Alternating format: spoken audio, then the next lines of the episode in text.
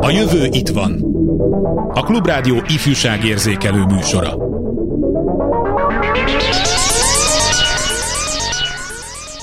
Hogyan tudják egészséges lélekkel feldolgozni szerették halálát a gyerekek? Hogyan segíthetünk nekik ebben, illetve annak felismerésében, hogy minden ember halandó, ők maguk is. Erről szól a mai műsor.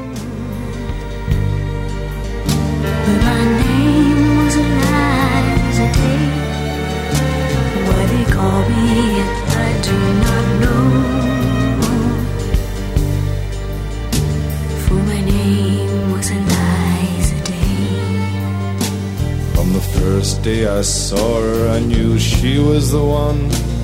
She stared in my eyes and smiled. For her lips were the color of the roses that grew down the river, all bloody and wild. When he knocked on my door and entered the room, my trembling subsided in his sure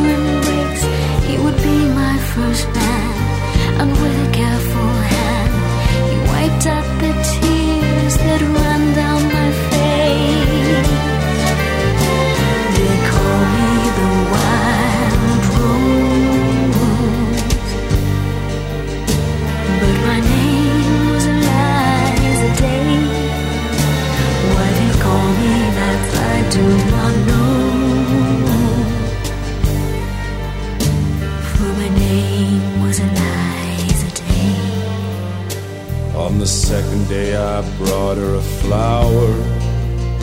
She's more beautiful than any woman I've seen. I said, Do you know where the wild roses grow? So sweet and scarlet and free. On the second day he came with a single red rose. He said, Give me your loss and your sorrow.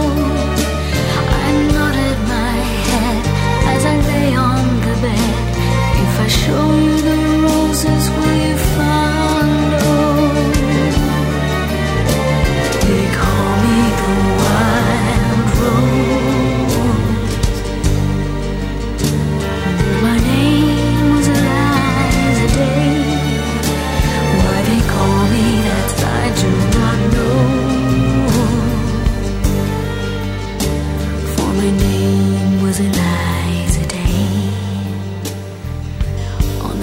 day he took me to the river. He showed me the roses and we kissed. And the last thing I heard was a muttered word as he knelt above me with a rock in his fist. On the last day I took her where the wild roses grow. She lay on the bank, the wind lied as a thief, and I kissed her goodbye. Said all beauty must die. And I leant down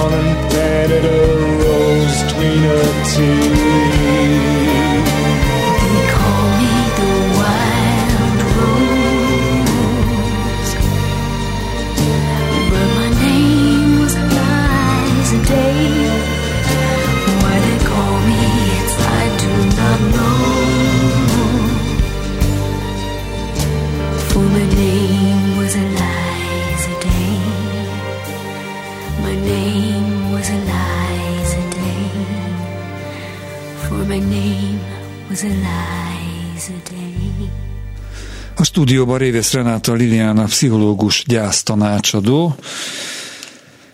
És a mai témánk, ahogy ezt a felvezetőben elmondtam, gyász, gyászmunka, gyerek és fiatal korban. Miért lesz valaki gyásztanácsadó? Kezdjük akkor mindjárt ezzel. Ugye a gyász, az elmúlás, a halál, az nem egy vidám dolog.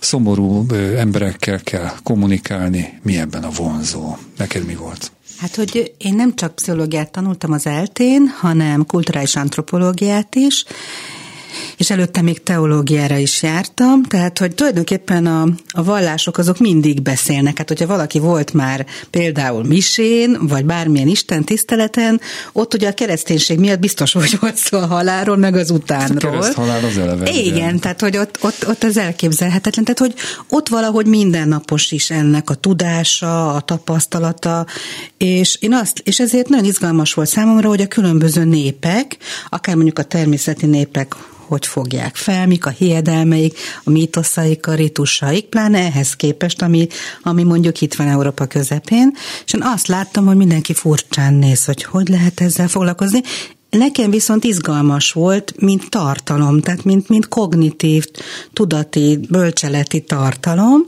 és mivel egyre többet kezdtem el erről tudni, és a pszichológia szakon, tehát két szak együtt, tehát vallásantropológia, az antropológia leginkább az érdekelt, és pszichológiából is ilyesmi tévák kezdtek inkább érdekelni, tehát például a gyerekeknek a, a halálfelfogása, hogy az hogyan fejlődik, tehát minden, akkor még négy szigorlat volt a pszichológia szakon, mindegyiből kellett egy hosszabb dolgozatot írni, és tulajdonképpen megpróbáltam a legtöbbből ezt a témát választani, és igazából ez a sok tudás, felhalmozott tudás segíti a mindennapi terápiás munkát is. Mert ugye krízisekkel foglalkozom, akármilyen életkorról is van szó, és a krízis eleje mindig egy pszichoedukáció, ugye úgy hívjuk. Tehát, hogy el kell mondani, hogy mi az, amit ő vele van, mi ez az egész helyzet, és mi segíthet, és abban nagyon sokat segít ez a sok tudás. Valószínűleg terápiát nem tudsz folytatni telefonon keresztül, de aki a témában vágóan, témában vágóan bármit kérdezne, mondana, hozzátenne, elmesélne, az ezt megteheti a 2406 953, illetve a 2407 953-as telefonszámon, adásba kapcsoljuk és írhat SMS-t a 303953-as számra, ezt meg beolvassuk, és igyekszünk megválaszolni. Térjünk akkor vissza ö, oda, hogy mit, gyerek, mit jelent egy kisgyermek számára a halál, és itt most egy személyes élményemet beúsztatom. Én ö, ö, tanulmányaimból úgy emlékszem, hogy a 8-9 éves kor körül kezd a gyerek szembesülni azzal, hogy ő is egy véges lény, ő is meg fog halni. Tehát, hogy mit jelent az, addig csak Akkor már a tudása már is a tudása is kialakul. Uh-huh. Tehát addig is nyilván ö, szembesülhet azzal, hogy, hogy a családtagjai közül a nagyszülők jó esetben jó esetben ők először uh-huh. eltávoznak, nem találkozhat velük, nem látja őket, ehhez képest nekem furcsa élményem volt, amikor a most hat éves kislányom, ugye három évvel ezelőtt egyszer csak az ölembe ült, és azt mondta, hogy apa, minden ember meghal és hogy mi lesz velük, akkor hova kerülnek, és, és ott ült, borzasztó volt hallani ezt, én is meghalok egy három éves szájából, és hát nem voltam könnyű helyzetben, igyekeztem őszintén válaszolni úgy, hogy megértse ő is. De hány éves korban, kortól érdemes elkezdeni a gyerekekkel foglalkozni, hogy a halál ne legyen egy ilyen távoli, misztikus, félelmetes valami, ami egyébként valójában, de hogy, hogy ne halálfélelembe éljük az hmm. életünket. Ugye hosszú volt a kérdésed, és a második, a legutolsó részére reagálnék először gyorsan, hogy a tabusítás az a félelmet növeli, ezzel szemben pedig, hogy ha beszélünk róla, ha, ha tudunk vele foglalkozni minél több rétű módon, annál kevesebb a szorongás. Ez, ebből az következik, hogy minél hamarabb a megfelelő szinten. Tehát, hogy a régiek nem is gondolkodtak, hanem, hanem ha egy ilyen kérdés volt, akkor a saját kialakult világképüknek megfelelően elkezdték mondani. És azt is tudták, hogy a gyerek ebből valamit fog fel, mint ahogy a világból is. És nagyon sokat kérdez egy kettő két és fél, három éves, és onnantól még nagyon sokáig egyfolytában kérdez, és a sok kérdésre kapott választ próbálja valahogy beilleszteni a saját kognitív kis rendszerébe, ami folyamatos fejlődésben van. Ez azt jelenti, hogy a három éves, mikor kérdez, akkor valamit válaszol a szülő vagy a környezet, és abból ő is valamit ér, tehát nem teljesen pontos lesz. Ez azt jelenti például, hogy a halálnak valamilyen részét már fel tudja fogni. És azért mondtam, hogy 8-9, akkor már ugye iskolába került, mert akkor már egy rendezettebb módon tudja felfogni, hogy mi ez, és közel, közelebb van ahhoz, amit egy felnőtt is gondol. Tehát, hogy a törvényszerűségei az körülbelül akkor alakulnak ki, tehát egy három éves, az például tudja ezt, hogy hát úgy általában mindenki meghal, de azt körülbelül úgy gondolja, hogy úgy messze, tehát az öregek, uh-huh. vagy valakik valahol a földön, de lehet, hogy amit, amit a te kislányod is kérdezett, hogy akkor az lehet, hogy majd ránk is vonatkozik, és akkor azt is majd valahogy próbálja felfogni. Nagyon aranyos volt tavaly, például, amikor a Covid miatti lezárások okán nem mehetett óvodába, és beszélgettünk, akkor hogy megemlítette nekem, hogy a tavaly februárban meghalt nagypapája, az szerencsés volt, mert nem érte meg a Covidot. Akár csak a macska, mert ott a családban a ház körüli macskák közül is az egyiket elcsapta egy autó, ha jól emlékszem, és ő egy kalap alá hozta a macska végét, és hát a persze. nagypapa papa végét. Ez természetes, nem? Abszolút, abszolút. Szóval hogy ez, nagy, ez azt mutatja, hogy ő mer róla beszélni. Tehát, hogy egy olyan légkörben nő fel, ahol egyáltalán meg lehet ezt említeni, és mondjuk ez sem illetlen, hogy a cica is közel állt hozzánk, és az ő halála is ugyanúgy veszteség nekünk, meg a, meg a nagypapa is közel állt hozzánk, és az övé is. Ez például nagyon fontos, hogy sokszor a gyerekek tényleg a hozzájuk közel álló állatkák halálán keresztül ö, fogják ezt fel. Másrészt valószínűleg hallott egy csomó mesét, tehát a mesében csak így fordulatként egy megemlítés szintjén van, hogy és akkor meghalt Ófehérke Jó, hát a Grimm úgy hullanak, mint a legyek, De persze. hát, és és egyébként vagy a végén, tehát hogy, hogy nem is gondolunk rá, hogy az csak úgy megemlítés szintjére kerül, de igenis figyel a gyerek rá. Tehát azt gondolnánk, hogy mi ugyan nem beszéltünk róla, akkor majd biztos nem kérdezés nem kerül elő, de ez nyilván nincs így. Ez egy nagyon fontos jelensége az életnek, és egy három éves arról is kérdez, hogy a felhő miért marad fönn az égen, nem? Vagy hogy mi az, hogy áram, vagy mi az, hogy atomreaktor, és ezekre mind nem azon a szinten válaszolsz, mint egy fizikus, vagy mint egy kutató, hanem ugye, ahogy egy három évesnek tudsz.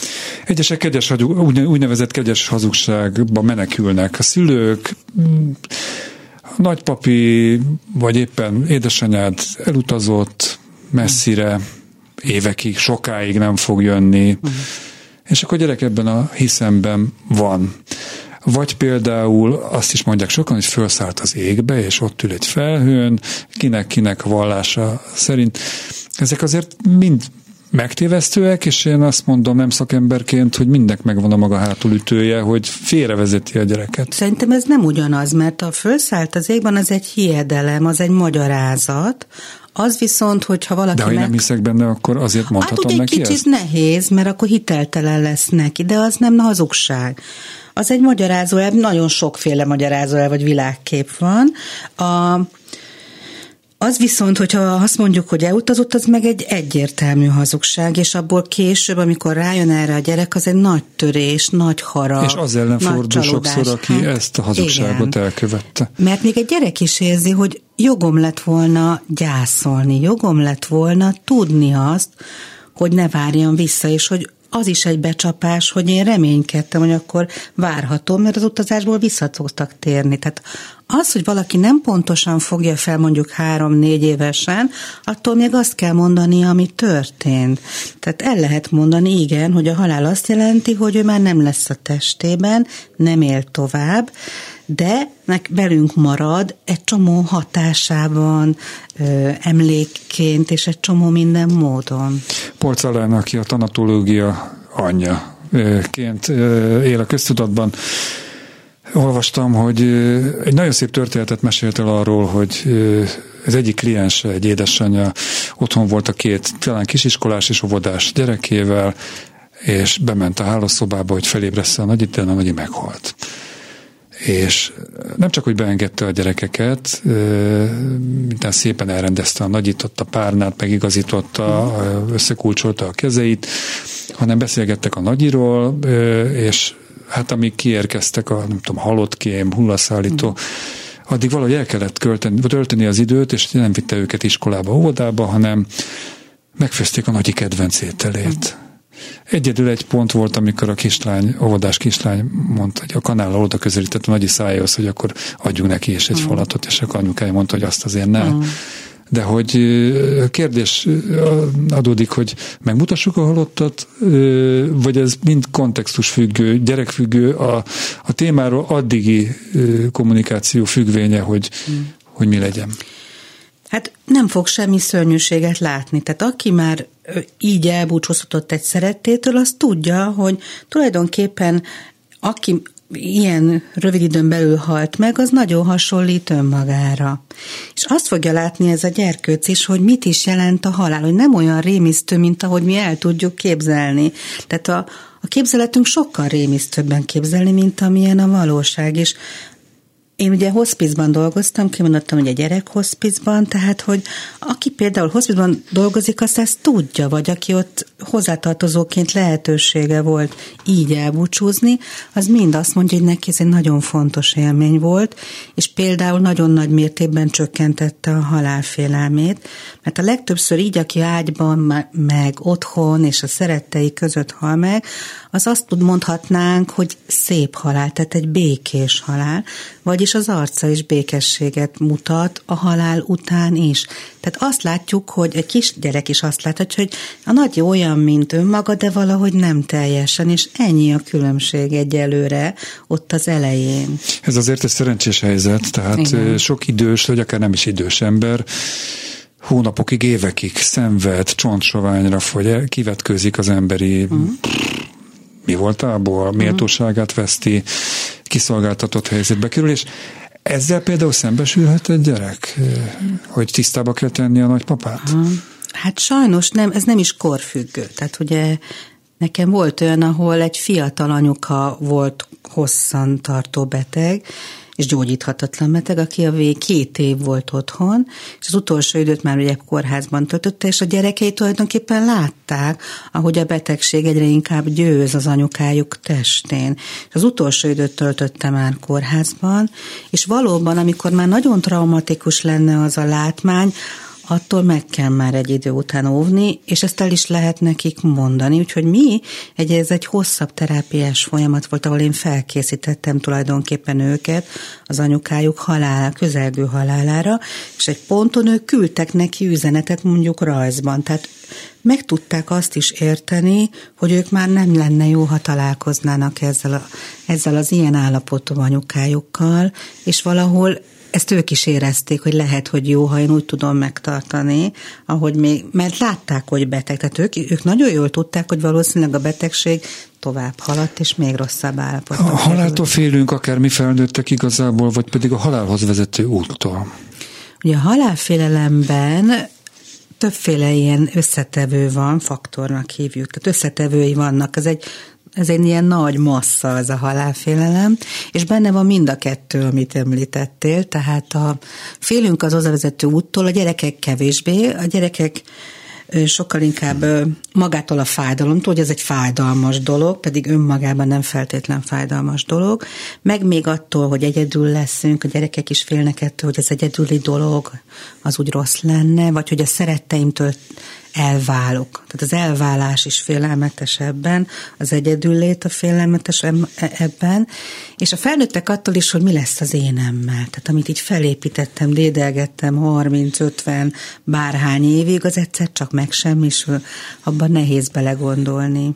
Hát most mi itt nagyon egyedül vagyunk ketten, Révész Renata Lilian pszichológus gyásztanácsadóval, ezért javaslom, hogy telefonáljanak a 2406 953 vagy a 2407 953 as telefonszámra, vagy írjanak SMS-t a 30 30 30 95 3-ra. Most muzsikálunk egy kicsit, azután lesz egy rövid stúdióbeszélgetés után egy telefonos vendégünk is, a témába vágóan tartsanak velünk.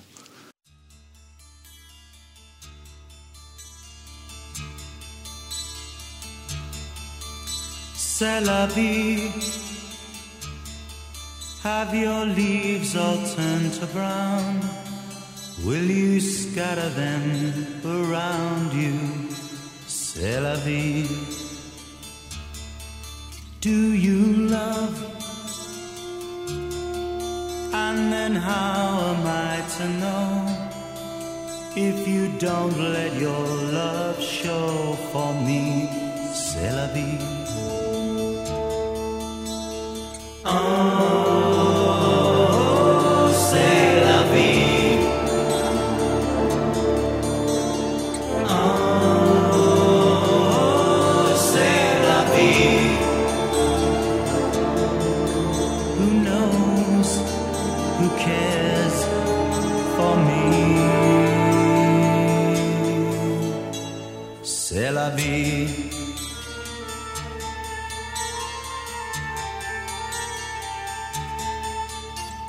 the night, do you light a lover's fire? Do the ashes of desire for you remain? Like the sea, there's a love too deep to show. Took a storm before my love flowed for you. C'est la vie. Oh, c'est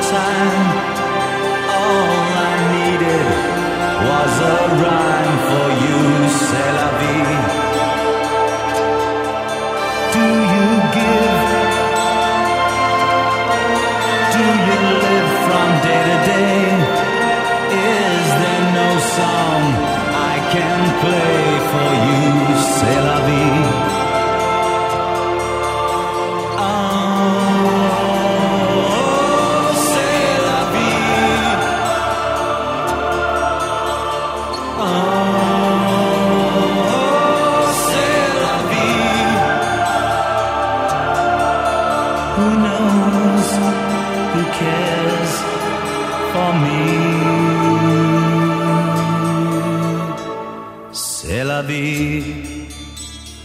A Szelavi eszembe jutott, hogy egy személyes példákkal hozakodjak elő, mint egy ilyen rendes exhibicionista rádiós, hogy, és egy másik személyes példa, hogy volt egy tanítványom, mikor általános iskolában tanítottam, egy nyolcadikos fiú, színjátszósom is volt, közel állt hozzám, remek tanuló, fölvették, nem tudom melyik szuper gimnáziumba, és egy autóbalesetben meghalt a nyolcadik, második fél évében tavasszal. Borzasztó volt, tanárok, akik szerettük, összejöttünk már aznap délután egy közös kocsmázásra, hogy feldolgozzuk ezt az egész történetet. Az, az iszonyú, nem tudom, hogy iszonyú vagy inkább felemelő volt, hogy utána az iskolában is elbúcsúztattuk. Elment vagy száz gyerek az iskolából a temetésre, iskolarádióba osztályonként szólt, az igazgatónő mondott pár gondolatot Roniról, erről a fiúról, lejátszott a Máté Péternek az Elmegyek című dalát, és, és akkor így, úgy elmentünk közösen villamossal ki a temetőbe, neki hozott egy szál virágot, és akkor ott végignézték a gyerekek a gyászszertartást, egészen addig, hogy Roni anyukája bedobta a Roni lakáskulcsát a sírba, hogy vele együtt menjen, vagy nem, hogy hazataláljon, be tudja jönni, hogyha esetleg. Ez felemelő is volt, de ugyanakkor ilyen könyvfakasztó szituáció is, és az eddigi beszélgetésük alapján is borítékolom a kérdést, elvigyük a gyereket a, a gyászszertartásra, a szertartás mely állomásaiba vegyen részt a gyerek, hogyan vegyen részt. Gond-e az, hogy egy gyerek a temetőben mondjuk színes ruhába menne, mert épp azt tetszik neki, és vinni a maciát, és mondjuk 5 méterrel arrébb játszik, szaladgál egy másik rokon gyerekkel. Szóval mit érdemes tudni egy tárgykörben? Kérdezem Révész Renata Liliana gyásztanácsadótól. Régen nem volt kérdés, hogy vigyék-e, mindenképpen vitték, mert úgy gondolták, hogy úgy nő fel a gyerek ebbe a kultúrába, hogy mindent tud és lát. De ebben az is benne volt, ahogy már eddig beszéltünk, hogy ők beszéltek arról, hogy mit, hogy gondolnak. Tehát itt például nagyon fontos a, a felkészítése a gyereknek, hogy mit is jelent egy, egy temetés. Aki még nem volt, annak el kell mondani a forgatókönyvet. Mi fog ott történni? Mindenki szép ruhába lesz, az mindegy, hogy fekete, de azért egy kicsit összeszedjük magunkat, valahogy fölöltözünk, elkísérjük őt az utolsó útjára.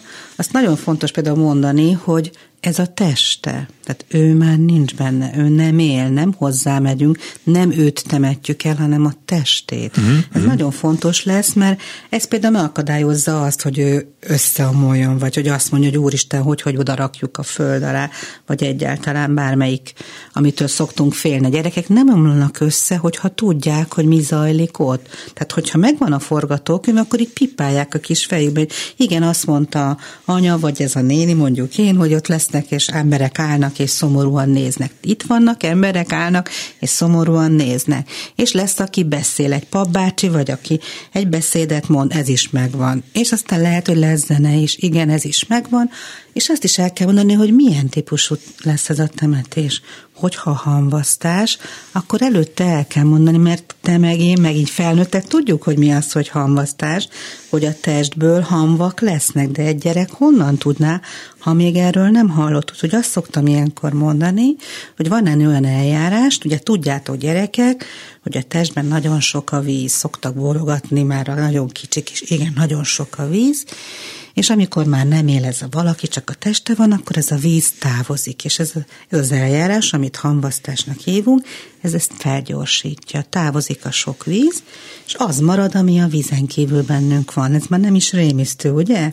Viszont érthető, és ebben semmi hazugság nem volt, mert ez történik egy bizonyos, és akkor ezek a, a testnek egyfajta részei vannak ugye ebben a kis vázaszerűben, amit úgy hívunk, hogy urna. És már is értette, hogy igen, ott lesz ez az urna, lehet, hogy lesz egy fénykép, és miért megyünk ki? Mert elkísérjük az utolsó útján. De azért feltételezem, hogy egy 3, 5, 6, 8 éves gyerek is akár képtelen egy-két órát ott állni, menetelni, egy helybe fél órát is.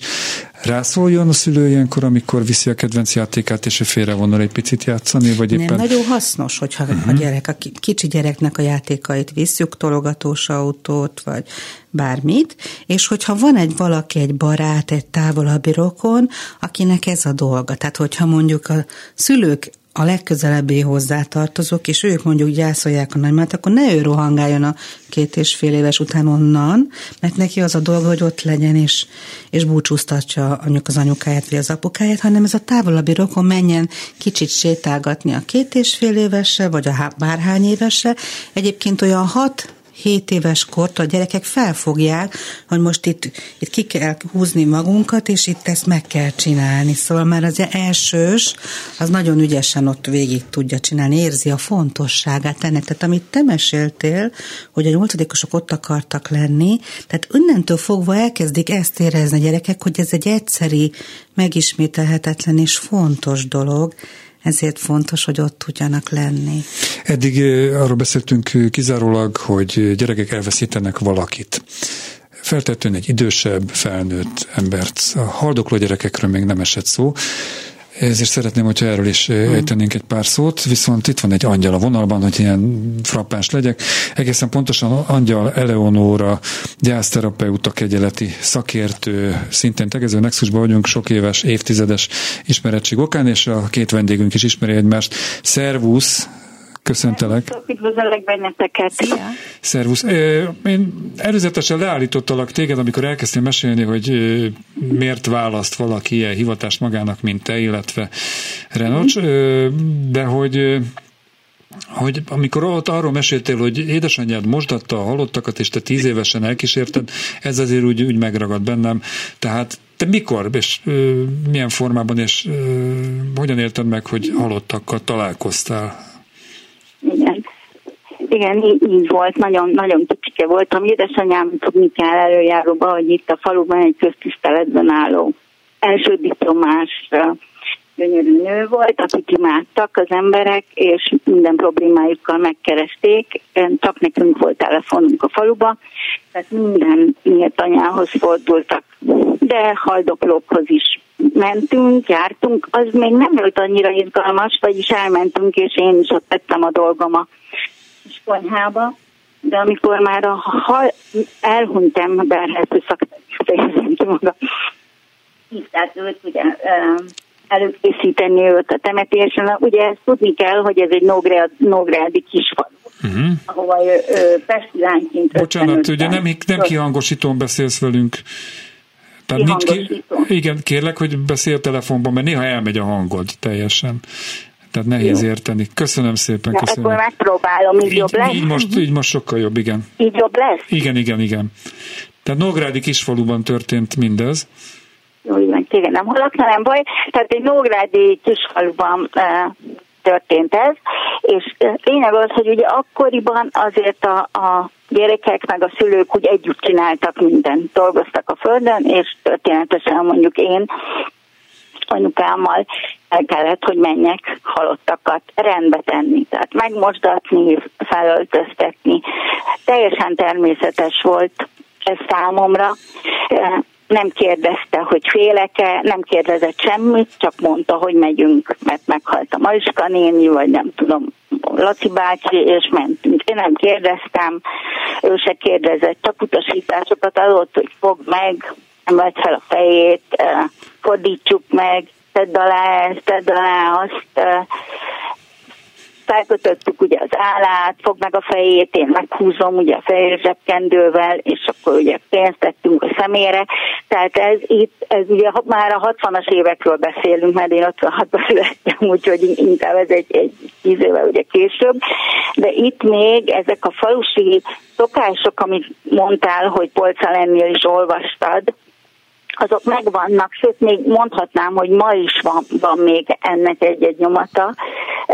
Anya megborotvált a férfiakat, ha kellett, tehát teljesen természetes volt, és ugyanezt a déd nagymamámmal is megcsináltuk, és a nagymamámmal is megcsináltuk, és én jóval később, eh, amikor egészségügyi középiskolába jártam, akkor szembesültem újra így a, a haldoklással és a halállal, mert a kisnővéreket gyorsan eh, tanították a haldokló bácsikon injekciót beadni, de ott szembesültem annak az, ez egésznek az embertelenségével is persze, az, azzal, hogy el voltak különítve, azzal, hogy családtagokat nem engedték oda, azzal, hogy tulajdonképpen már morfion kívül semmit nem kaptak, és ez, ez már döbbenetes volt számomra de nem voltam annyira okos és tájékozott, hogy a kettőt összehasonlítottam volna, sőt, aztán én el is kerültem, tehát gazdasági uh-huh. pályára mentem, és jóval később közgazdászaként kerültem vissza a magyar temetkezésbe, és tulajdonképpen még akkor se fogtam fel, hogy, hogy ez az út meghatározó.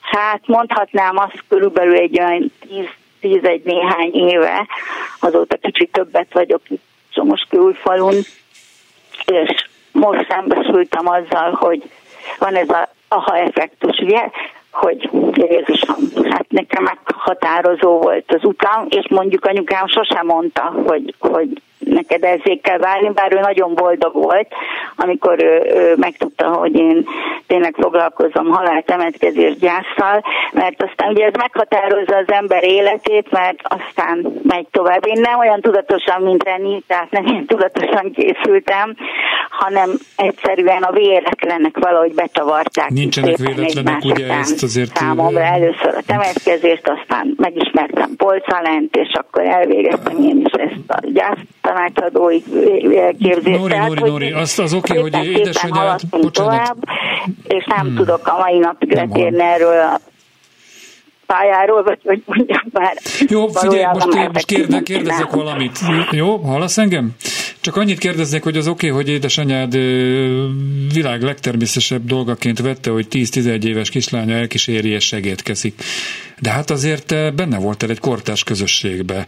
Az osztálytársak, az iskolatársak, a barátnők, a nem tudom én, akik tudtak arról, mert egy kisfaluban feltételezem, hogy tudnak egymásról az emberek, hogy te halottakat érintesz, ültetsz, mo- mosdatsz, mozgatsz, nekik nem tűntél egy kicsit csodabogárnak? Nem kérdezgettek? Nem különösebben, mert szerintem ez teljesen természetes volt, csak csak boszorkánynak hívtak. Oh, na, hát azért akkor azért boszorkánynak, mert, mert vörös voltam és szeplős, de, de lehet, hogy ugye a gyerekek, meg főleg a falusi gyerekek, azért mi nem voltunk annyira tájékozottak.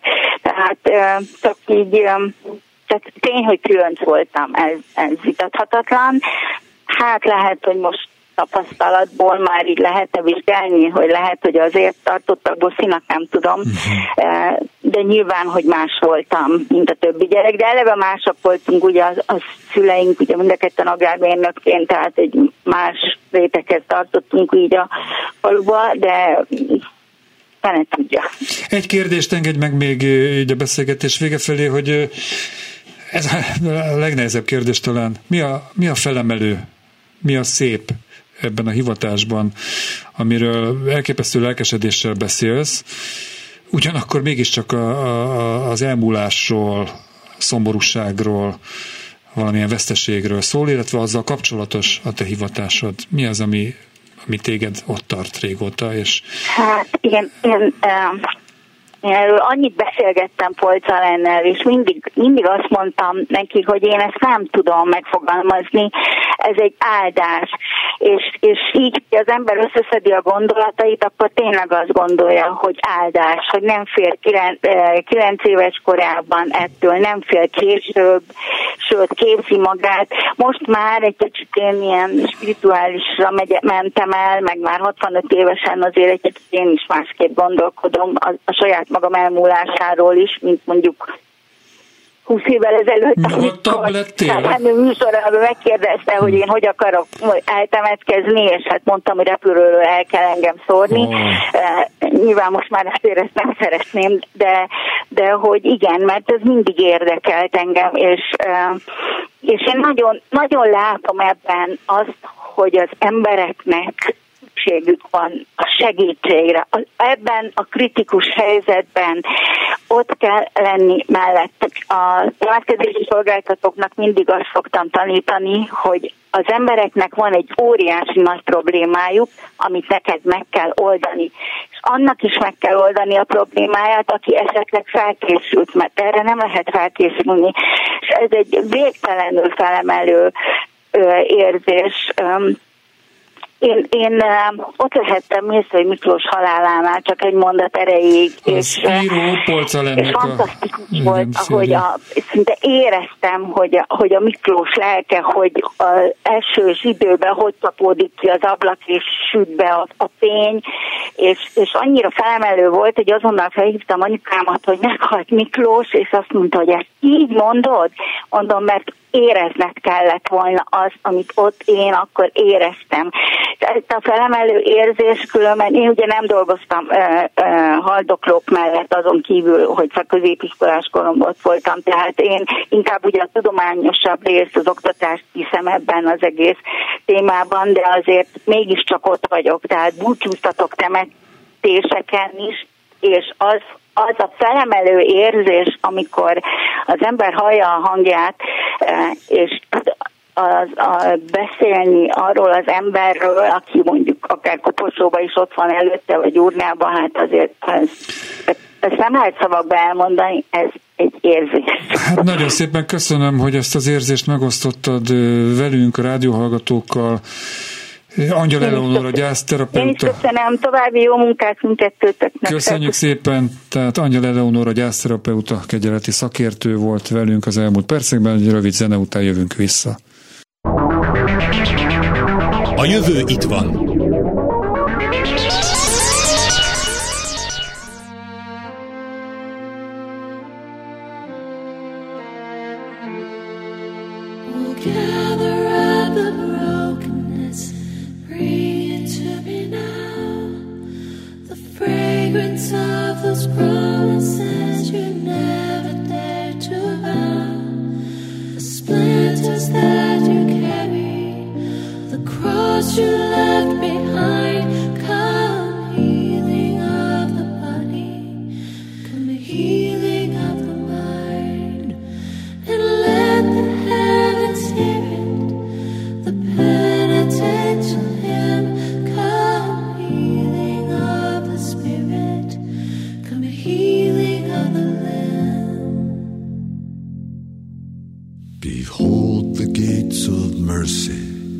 in arbitrary space, and none of us deserving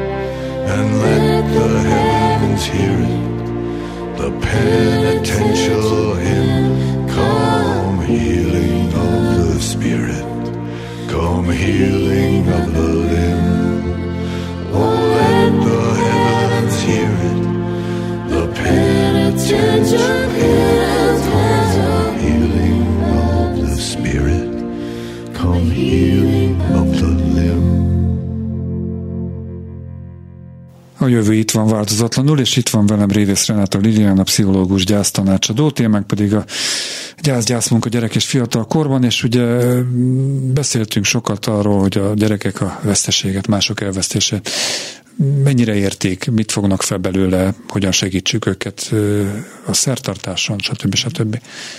Mi van akkor, hogyha a gyerek maga kerül halálközeli élménybe, konkrétan haldoklik, tudja, hogy mi vár rá?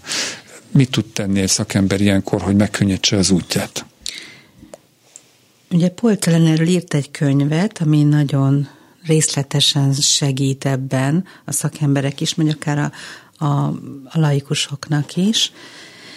É, és abban nagyon sok, ugye a tapasztalatait írt, írja le nagyon részletesen, és a javaslatait is. Azért azt fontos tudni, hogy egy beteg gyerek elkezdi érezni, mint ahogy az állatok is, hogy valahogy ami bennem történik a testemben, az nem az élet felé halad hanem valahogy egy, egy másik irányba. Tehát, hogy ezt nem is kell, nem is így fogalmazza meg, hanem egyszerűen ez egy érzés, mint hogy az állatok is elkezdek lenyugodni, keresnek egy helyet, tehát, hogy, vagy, vagy kapcsolódnak a, a, a gazdájukhoz. Tehát, hogy a gyerekek is nagyon hamar elkezdik esetleg ezt kérdezni, ha nem beszélnek erről velük.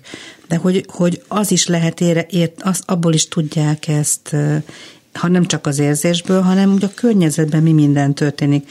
Elkezdem már nem kapni a gyógyszert, már nem olyan gyakran vizsgálgatnak, szóval hogy összerakják, hogy most már más van, és ez azt jelenti, hogy szembe kell vele nézni, és a, a haldoklás fázis, amit ismer, ismerünk felnőtteknél, az egy kicsit náluk is jelentkezik természetesen, tehát a dű, kérdések, és valamilyen bennyugvás is eljöhet bőven náluk is. Időközben van egy hallgató a vonalban, de még mielőtt őt megszólítanánk, felolvasok egy SMS-t, üdvözlet, ma van a szülinapom, írja a hallgató, mindenki halott, egyedül, betegen, kicsit nehezen rakom össze. Fel lehet ezt dolgozni? Gyors választ. Uh-huh a szakemberhez, bár mondtuk, hogy táv terápiát nem válasz.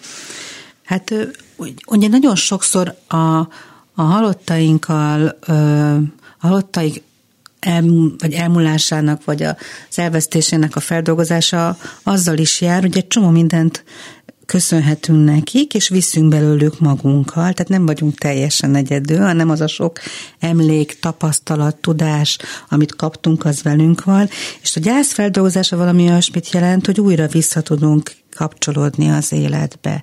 Szóval a, a halál az nagyon sokszor el, eltaszít az élettől, mert nagyon fájdalmas a veszteség, és valahol a gyászfeldolgozás ezt jelenti, hogy újra vissza tudott találni, és találok még élni valót az életben. Mondjuk azt sem mindegy, hogy hány éves az illető, aki hirtelen mindenkit elvesztett. 80 évesen nehez, nehéz kezdeni valami újat, nehezebb, Ja, mint én 60 csak azt vagy nem 40. mondtam, hogy kezdjen újat, hanem azt, hogy valahogy találjon olyasmit, ami, ami, ami még neki örömet okoz az életben. Egy hallgató van a vonalban. Halló, halló jó napot kívánok! Jó napot kívánok, Szilágy Ágnes vagyok. Parancsoljon. Bár nem gyerekről van szó, nem tudom, hogy a doktornőtől kérdezhetnék egy tanácsot szeretnék kérni. Parancsoljon! Ö, Nem rólam van szó, hanem a barátnőmről. 71 éves vagyok, ezt azért mondom, mert ő se fiatal, és viszonylag rapid módon rákbetegségben fél év alatt meghalt a férje. Ennek már több mint fél éve, és miután én már túl vagyok, én, én mindenkimet elvesztettem, egyedül a fiam, én férjem, mindenki meghalt. Én valószínűleg szerencsésebb vagyok, mert talán azért, mert egészségügyben dolgoztam, vagy mert amit a doktor is említett, hasonló módon föl tudtam dolgozni a gyászt, de ő képtelen, és nem tudok neki tanácsot adni. Hogy én, a, én a gyásztanácsadást javasoltam, ő ettől elzárkózik. Mit tehetek a segítségére? Mindjárt válaszol Révész Renáta, a doktornő. Köszönöm Azt szépen. nehéz innen így távolból megalapítani, hogy mi az, amin az ő gyásza megakad. Tehát több pont is lehet. Amit említettem már a beszélgetésünk elején, hogy a foglalkozás akár magával a gyászsal, akár tulajdonképpen a halállal kapcsolatos irodalom, az, az valamennyire segíthet. Tehát vannak olyan gyászsal kapcsolatos könyvek, amik nem elméletiek, hanem úgy hívjuk őket, hogy önsegítő könyvek, és ezek sokszor nagyon nagy hatással vannak a gyászolókra, sok mindent megértenek a saját állapotukból, az egész folyamatból, és ez néha előre lendíti őket. Úgyhogy ha nem tud szakemberhez fordulni, akkor esetleg ebből tud egy kicsit meríteni. Nem tudom, Ő kielégítette vagy a választ. én inkább. Ő- ő maga, ő maga. Ő maga. És mi van, hogyha vala, hogy egyszerűen valaki ezt nem tudja? Med, meddig? Tehát ugye azt mondják, hogy ugye egy év a gyászidő. Hát ez egy ilyen szólás, vagy nem tudom, hagyomány, vagy régen egy évig voltak feketébe, stb. Hogy meddig normális az, hogyha valaki ö, folyamatosan sír, folyamatosan csak erről tud beszélni, tulajdonképpen sajnálja magát. Mi- mint minden krízishelyzetben nagyon fontos- a férje nélkül. De van két gyereke egyébként, akik törődnek vele. Szóval minden krízishelyzetben nagyon fontos, hogy ő maga akarjon ebből kikerülni. Most úgy látom, hogy ön jobban akarja, hogy ő jobban legyen, mint lehet, Igen. hogy ő.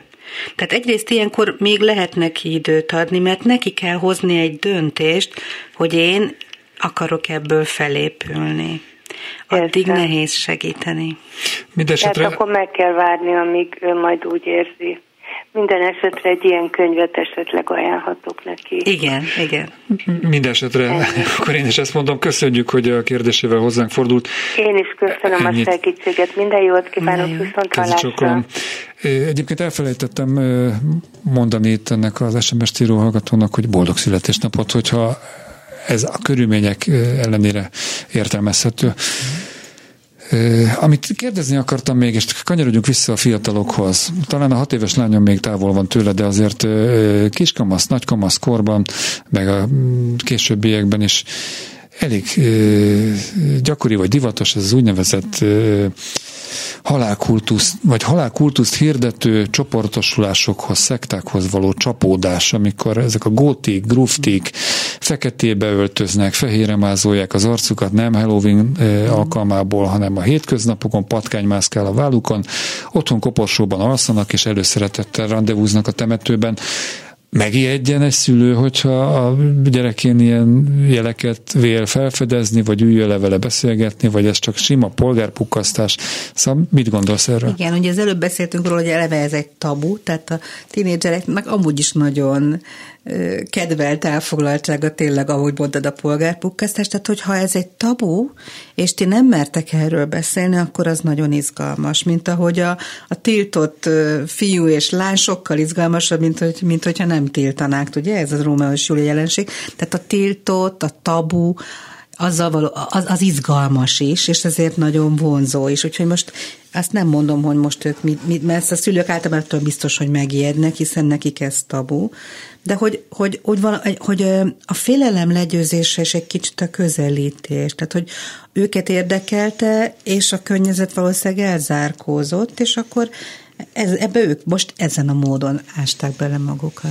Jó, tudom, hogy vannak olyan iskolai programok, amelyek, hát nem tudom, hogy jó szó ez az érzékenyítést végzik el a területen, hogy az, a, a gyerekek, felteszem ők középiskolások zömmel, ne tabuként kezeljék a halált, ne így álljanak hozzá? Hát nagyon kevés van, tehát amire most utalt, az, az egy öngyilkosság megelőző Az egy konkrét, program. Az egy erről egy másik. külön műsor. Igen, éppen most fog megjelenni egy, egy konferenciának a kötete, ahol ezt jártuk körbe, hogy a tabu hogyan jelenik meg a gyerekirodalomban, és én erről beszéltem, nagyon jó lenne, ha lennének prevenciós foglalkozások, akár óvodában is, iskolában és a középiskolában, mert ez, amiről már sokat beszéltem ma, hogy az, az ismeretek, azok az alapjai, hogy valamit fel tudjunk majd dolgozni. Tehát, hogyha már a krízis előtt lenne arról szó, hogy hogy is van ez az élet-halál, meg egyáltalán mit is jelent a gyász, és mit csinálunk akkor, akkor már amikor valóban megtörténik egy krízis esemény, akár az iskolákban, akkor már van mihez kapaszkodnunk. Ezért nagyon fontos lenne, hogy legyenek ilyenek. Én még nem látom, hogy ez tömegesen lenne. Én még mindig azt látom, hogy mivel a társadalomban tabu, ezért a társadalom tagjai, a pedagógusok, a szülők ugyanúgy elzárkóznak. Már óvodáskorban is azért el lehet magyarázni, hogy össze lehullanak a falevelek, megváltoznak, összetöpörödnek, leesnek a földre, szóval vannak hát ennek szép látunk egy példái. madarat, vagy egy csigát, szóval bármit, ami elhullott, tehát hogy a gyerekek is találkoznak ezt. Hát, ha jó esetben nem tömeg szerencsétlenséggel Igen. találkoznak szemtanúként. A három rövid mondatba kéne összefoglalni a sumázatát ennek a mostani beszélgetésnek. Gyerekek, gyász, felnőtteken szűrőjén keresztül, mik a legfontosabb mondatok?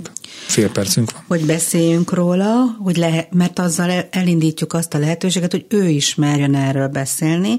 Én nem értek az egyet, hogy neki előbb kérdeznie kell, mert a tanítás azt jelenti, hogy én elmondom, hogy miről lehet majd kérdezni. Tehát, hogy adjunk nekik is időt, és legyünk velük ebben a, ebben a helyzetben. Tehát értessük meg vele, hogy igen, ez nehéz. Ezek a helyzetek igenis fájdalommal járnak, néha haraggal, szomorúsággal, hogy ezek mind érthető jelenségek egy ideig, és hogy ezt így együtt próbáljuk meg ezen túl, me- túl lenni. Révész Renáta Liliana, pszichológus, gyásztanácsadónak köszönöm a hasznos, okos tanácsokat, gondolatokat, véleményeket, a hallgatóink reakcióit is köszönöm, a jövő itt van, volt. Jövő héten a fiatalkori alkoholfogyasztásról beszélgettünk érdekes megközelítésben. A mai műsor munkatársai voltak Balogh Kármen, Budai Márton, Göcei Zsuzsa. Köszönöm a megtisztelő figyelmet, egy hét múlva újra találkozunk.